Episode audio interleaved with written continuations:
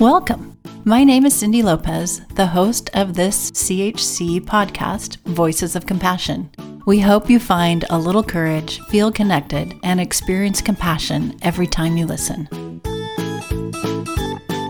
Recent statistics from the Centers for Disease Control and Prevention reveal a concerning surge in persistent feelings of sadness and hopelessness among our high school girls today. In just a decade, these numbers have nearly doubled. So, in today's episode, we talk with Dr. Katie Reeves, health researcher and nurse practitioner who specializes in the care of anxious, suicidal, and self harming teens and their families. We explore the prevalence of mental health challenges among adolescent girls, from social pressures to the influence of social media and more. Listen now to learn more about what you can do to support our adolescent girls today. Welcome, Katie. Can you just take a minute to tell us a little bit more about yourself? Thanks for having me, Cindy. I'm a nurse practitioner by training. So I've worked in child adolescent psychiatry. And although I've worked with a whole range of ages, I specialize in working with teenage girls and young women, most of the time who are struggling with anxiety or depression or suicidal thoughts. I'm also a full time researcher at UCSF.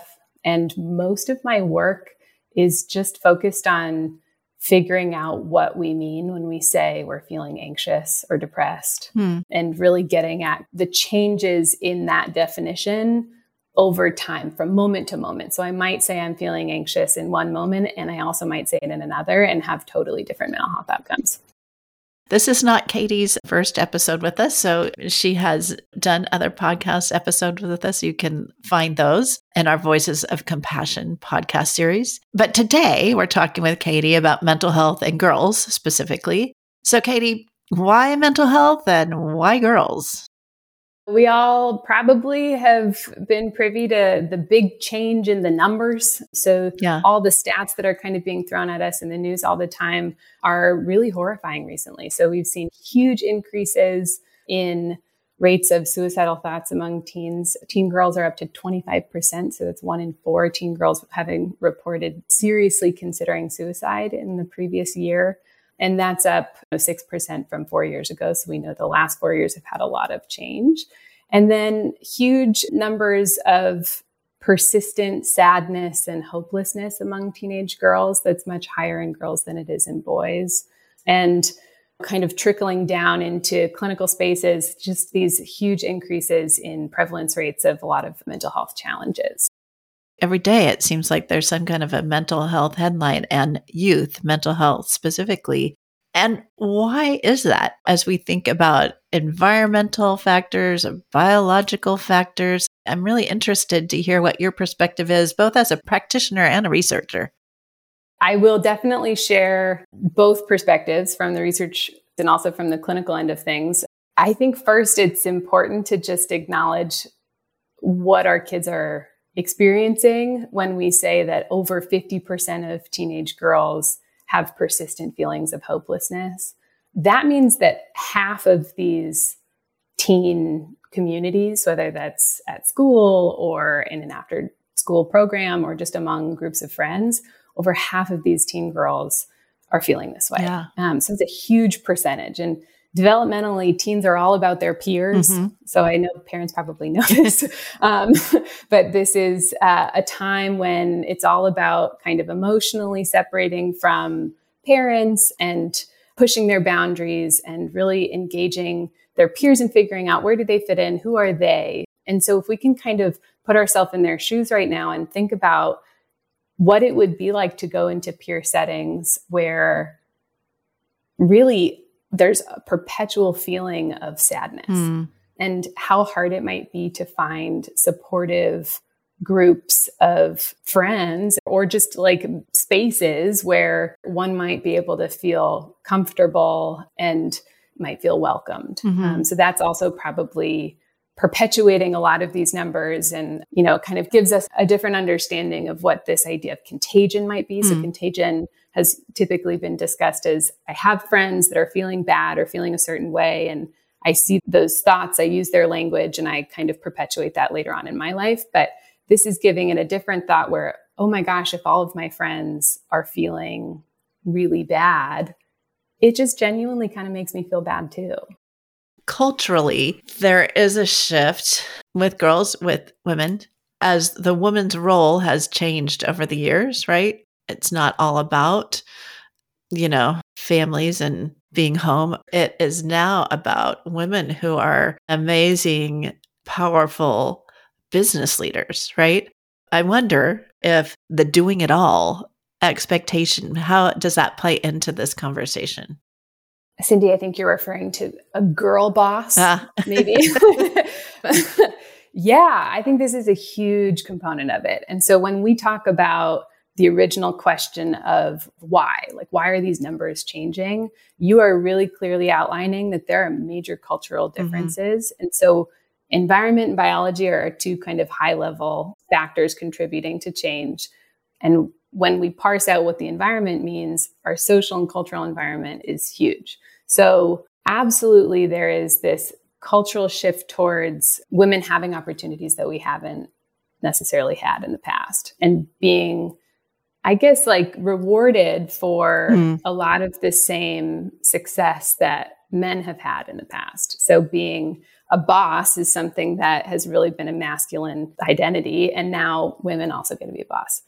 I think what's happening is we're not shifting a lot of the kind of like menial and small cultural changes of gender among teenagers. So, like, you know, girls still want to be pretty and yeah. th- that's perpetuated right? Like there is still this push to be pretty and to be prettier than other girls and to especially not be crazy or hysterical. That's another thing that i'm hearing a lot about in clinic is girls really being worried that they're being too much. And mm so hmm. I think your question actually speaks to something that I see all the time, which is this intense tension between a desire to be more in charge and extroverted and a leader in the group and more like a CEO. Yeah. And also still kind of getting the backlash of you're being too much, you're being too needy, you're being too emotional, you're being too, too, too, mm-hmm. all the things. And there's a lot of stress that I think these teenagers are feeling that maybe hasn't been around as intensely in kind of those distinct messages. I'm also thinking about the girls who don't fit that mold, who are not the extroverts, who really don't want to be in the middle of everything or be the leader. They have different kinds of strengths. And this expectation now that women are all these things. But what about the girls who don't feel like that's necessarily them? I can imagine there is tension there and there is angst and for individual girls as they try to figure out and navigate their way.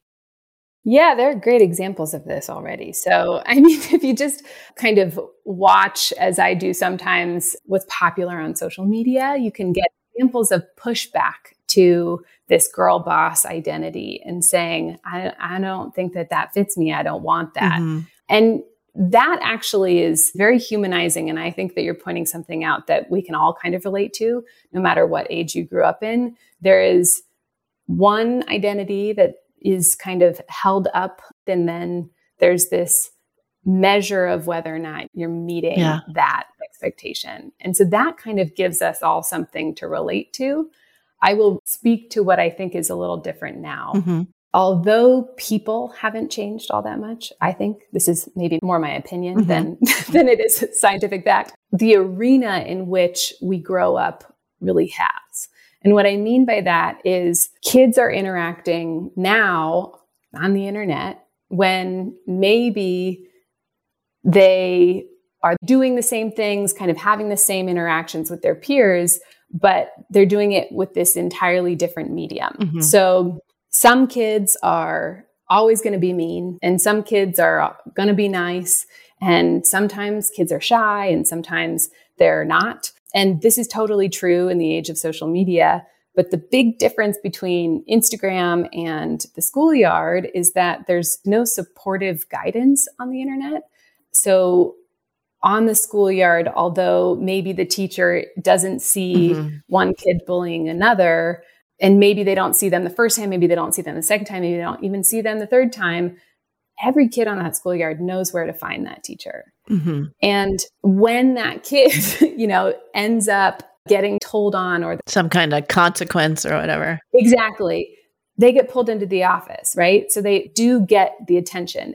And then even more when they're being pulled into the office, when they're kind of getting that consequence, they're not being kicked off a platform. They're being listened to, they're being supported, maybe in an ideal playground world. So yeah. this doesn't always happen, but ideally, even the bullies are cared for and taught how to be better and how to, you know, kind of get at whatever it is that's bothering them so that they can interact with their peers more effectively. And that doesn't exist right now for teenagers. The internet is kind of this wild, wild west where not only do kids not feel that support, but there's also this sense that nobody really knows how to give it to them. Mm-hmm. And so just putting boundaries on it doesn't necessarily seem all that effective. It's like making the playground just extremely small. Yeah. But it, it still isn't allowing for learning. And I, I would also just put a plug in for that part may not be specific to teen girls. In fact, I think yeah. all of us that are using social media and the internet kind of for the first time are struggling with this. CHC's Voices of Compassion podcast is made possible by the generosity of people like you. To learn more about supporting CHC, go to chconline.org/donate. Also, make sure to follow us on social media for more inspiring and educational content from CHC. So, Katie, you have been talking about this. I'm just wondering if there's anything more you'd like to share about the unique challenges that girls face.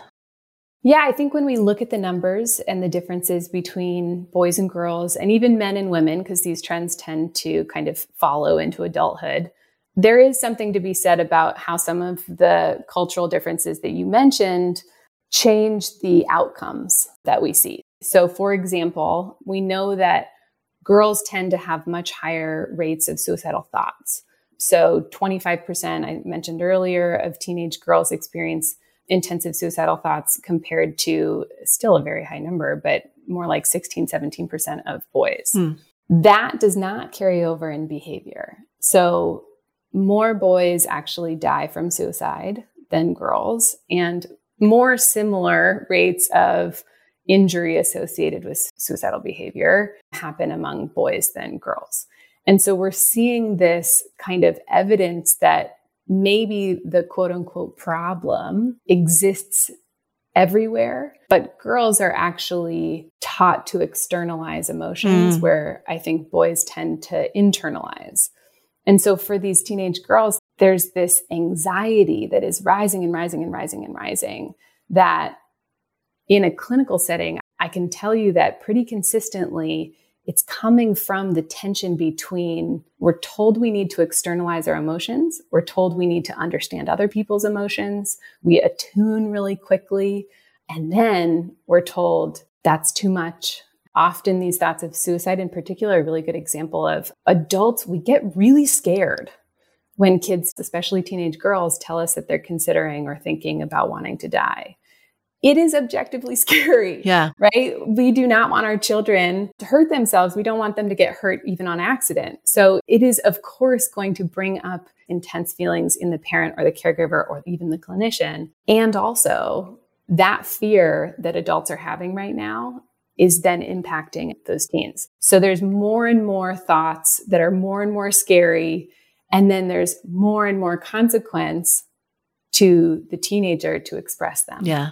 And it's this vicious cycle that I think when teens are told, don't be so emotional, mm. they try so hard not to be emotional, causing so much more anxiety.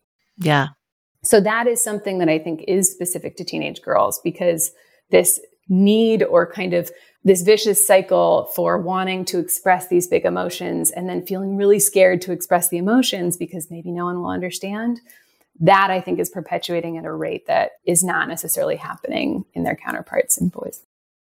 So, you talked about girls experiencing this increasing anxiety and some suicidal thought, all those things kind of going on beneath the surface, so to speak. I'm wondering if you could describe some indicators that our listeners might see in girls struggling with their mental health in some way? This is one of the most challenging questions to answer in a time when over half of these kids are expressing kind of perpetual feelings mm. of hopelessness. Because 10 years ago, perpetual feelings of hopelessness would have been something I would say maybe on this list. uh-huh. And now, if every single one of these kids is really struggling, when and where and why and how do you end up getting support and help? And so I think, first of all, going back to the basics, something to ground us in is some mood that's low, some depression is normal. Some anxiety is good. Imagine if we never felt anxious, we wouldn't know to run away from a bear in the woods, you know? Some even existential thoughts about whether or not your life is happy and worth it. Those are absolutely normal to have. As we think about when to reach out for support, it becomes more and more important to understand how these emotions are impacting the goals of your kid and your family. And that's when we can say, okay, it is so normal to feel really scared about the future of your life and your children's lives when we're constantly hearing about how the earth is on fire, yeah. right? Or we're living through pandemics where you're being told that life is going to look a certain way yeah. and you're actually asked to stay inside. These are really, really legitimate fears. And so it might be totally reasonable and biologically important for your kids to be responding in a negative way. Mm-hmm. If that seems to be impacting the long term goal of growth or kind of meeting some kind of typical learning structure. So, like if your kid's not able to go to school on a regular basis because they're so terrified of social interaction, that is really different than, you know, the kind of social awkwardness that I think we're all feeling trying to reemerge from, you know, being inside during COVID. These are what we call functional impairments, which may or may not be the best term, but they are kind of where clinicians are feeling grounded in understanding the severity of any kind of mental health mm-hmm. disorder. I think one more important note is there are two kinds of mental health concerns, or at least this is how I classify them in my head. One is a very reasonable but very intense and negative response to the world. So, like we're talking about, there's a lot of really scary stuff going on you might have a kid that is responding in a very typical, very appropriate, and very healthy way, and they need support. Mm-hmm. Any kid that experiences trauma needs help to process that trauma so it doesn't turn into some kind of illness later on. Then, on the other hand, we have kids that we know have more of a biological kind of in any environment, they're going to experience more difficulties with their mental health. We do not have systematic ways to triage these two different hmm. mechanisms. They look very similar. If ever there are functional impairments that are causing concern, I always suggest to go reach out to a professional who is very attuned to the difference between those 2 mm-hmm. so that they can then suggest treatment that is appropriate to the mechanism.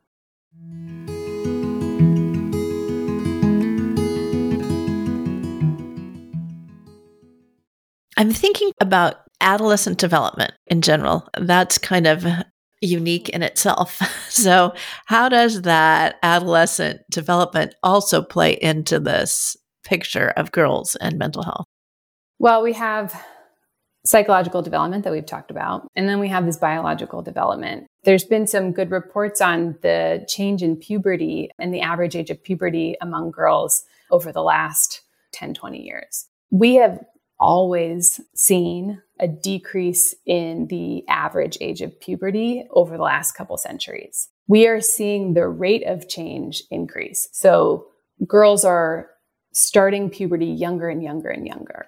And just to put some numbers on this, the turn of the 20th century, we think the average age of puberty for teen girls was around 16 or 17 years old, when now we're seeing the average age closer to 12 or 13 years old. Wow. And so that's a big change in 100, 120 years. Yeah. So we also know that this is not something that is seen across all teenage girls in all spaces evenly. So we know that girls in westernized countries tend to see earlier and earlier puberty than compared to the global average. Mm.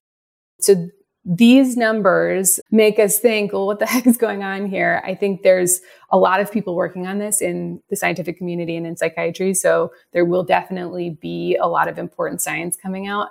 As of right now, we don't have a very solid understanding. Some of those numbers indicate that this cultural and social change we're discussing is definitely changing our biology. And I think that's where we are making the biggest change in our understanding of teen girls, there's a bi-directional relationship between our biology and our environment. Our environment affects our biology just like our biology affects our environment. Mm-hmm. And so you've given us this picture of girls and what they're experiencing both environmentally, biologically, and we know that girls are being more impacted by mental health kinds of conditions. So, Katie, what kind of effective help and support can we give girls right now around these mental health kinds of concerns? This is the shining star question. First, I will say that it does depend on your position and your relationship to those girls. I will speak mostly to parents. I think that parents can do what parents have always done best, which is to just love the living daylights out of your kid and as long as you are doing that, your worry will benefit them. we also know that parents taking care of themselves is probably one of the best things they can do for their kids. And I am not saying that to just, you know, butter people up. I promise you that this is true. If you can, as a parent, figure out where your boundaries are, your limits are, so that you have the emotional capacity to really hear what your kids are saying, that is going to benefit them more than anything. First, it is really important to hear your kids. If you can listen, a lot of the time as humans, we try and correct right away. Like if we hear our kids say, it was the worst day I've ever had in my entire life, and we kind of remember a day from a month ago when they said that same thing. And you're like, this isn't even anywhere near as bad. Our instinct is to say, well, what about that day a few weeks ago? That was pretty bad too. or, hey, it seems like everything's fine. What are you talking about? Right now, especially more than ever, these kids, especially teenage girls, need to know that their feelings, their emotions are acceptable and are going to be taken seriously. And so when your kid comes home and says, This is the worst day I have ever had in my entire life, the best thing that you can do is to at least respond to that and validate the emotion and say, Well, that sounds horrible, right? Or, Oh my gosh, tell me more. Even saying, Well, that's so surprising to me. Mm. That at least acknowledges that you hear that is the worst instead of immediately rejecting it. I will also say it is fine to later bring up, this doesn't seem all that bad, right? But the first thing you can do is acknowledge that you hear them. That will, over time, bring together the two realities that they're experiencing and allow them to just calm down a little, right? We talked about teen girls feeling really anxious because they're being told their emotions are too much but then they're also being told to mm-hmm. express their emotions. If you can validate their emotions without agreeing with them necessarily, you will be able to alleviate some of that anxiety mm-hmm. as a parent without really doing much. The only way as humans we are able to validate our children, especially when they're elevated, is to make sure you have time to yourself. It is just impossible to constantly be validating the emotions mm-hmm. of a mm-hmm. teenager, especially a teenage girl, right? We know that there's a lot going on. Teen girls are experiencing things for the first time in their life. You know, a heartbreak or even just a friend saying something mean may feel like the worst day of their life. And that is a big emotion to validate. So if parents are not taking space for themselves and getting their own validation and having their own time to do what they like, they're not going to be able to emotionally take on the task of validating their teenagers. The next thing is, you know, reaching out. And I've said that for the last decade. And I just now more than ever believe that it is just so much harder and more complicated than it sounds. Who do you reach out to and for what reasons? And when you do reach out, you know, you'll be told to consider five different factors and, you know, if this, then this. And one person's $800 an hour and the next is 50 and the next is free. So which one? And how do you measure all these things? I just want to validate that the system in which we discuss, treat, and study mental health is just as confused as you are. And we love to say that the system is broken. I don't know that it's broken more than there's just a lot going on, and we really have a lot of learning to do before it's going to work well. Because of that, the best thing that you can do is to talk to as many people as possible and get as much information as possible before making your decisions. That becomes difficult when we're faced with stigma. I think parents often come to me really nervous that there's going to be some judgment. If their kid is saying, I'm pissed off at my parents all the time and that's having a negative outcome, going to another adult and saying, My kids are really pissed off at me all the time and I think it's impacting them negatively, it's really hard to do. Yeah. So I would say make sure you have space for yourself because all this stuff is going to be really difficult. Pushing past that worry of judgment is going to benefit your children. If you can talk to more people, you will get more information. If you talk to me in a psychiatric setting, or other psychiatrists or people that are trying to, you know, evaluate psychiatric needs, our tools are therapy and medications. Mm-hmm. So that's probably the recommendation you're going to get. If you go to a community center where they have, you know, support groups and they have after school activities, those are their tools and those are the recommendations that you're probably going to get. One is not better than the other generally, but for every kid, there is the right treatment. And it does often include kind of an analysis of how expensive is it? How hard is it to get to? And all the logistics that go into your day because those logistics also impact our mental health. Yeah. So it's really complicated. Talk to your schools. Usually there's a counselor, especially in the Bay Area. I'm a recovering teen girl from Palo Alto. So I remember being a student at Palo Alto and now I'm an adult in the Bay Area. And I can pretty much guarantee that there is someone on every campus that can at least address some kind of mental health concern. There are community centers and organizations. Definitely reach out and look at those, even if they're not necessarily advertising mental health assessments. There is usually somebody there that can offer that kind of support. Organizations like CHC are absolutely perfect for this thing. They were built for this. They work and function for exactly this. That is a kind of next step, and it seems intense. I promise that providers are willing and able to respond at the volume of the kid. So it's never too early. If for some reason it seems that maybe the concern was bigger than the potential quote unquote problem, your provider will say that too. Yeah. They will help you through that. We have resources here, and you can reach out to us at chconline.org. You'll find all kinds of resources there. Reach out to our care team, which is care team at chconline.org, or call us at 650 688 3625. We do have people like Katie who can meet with you and talk about what's going on and figure out what the best next steps are for you and for your daughter in this case. So, Katie, as we wrap up this conversation, I'm wondering what you really want our listeners to hear from you today. What are the most important takeaways from today's conversation?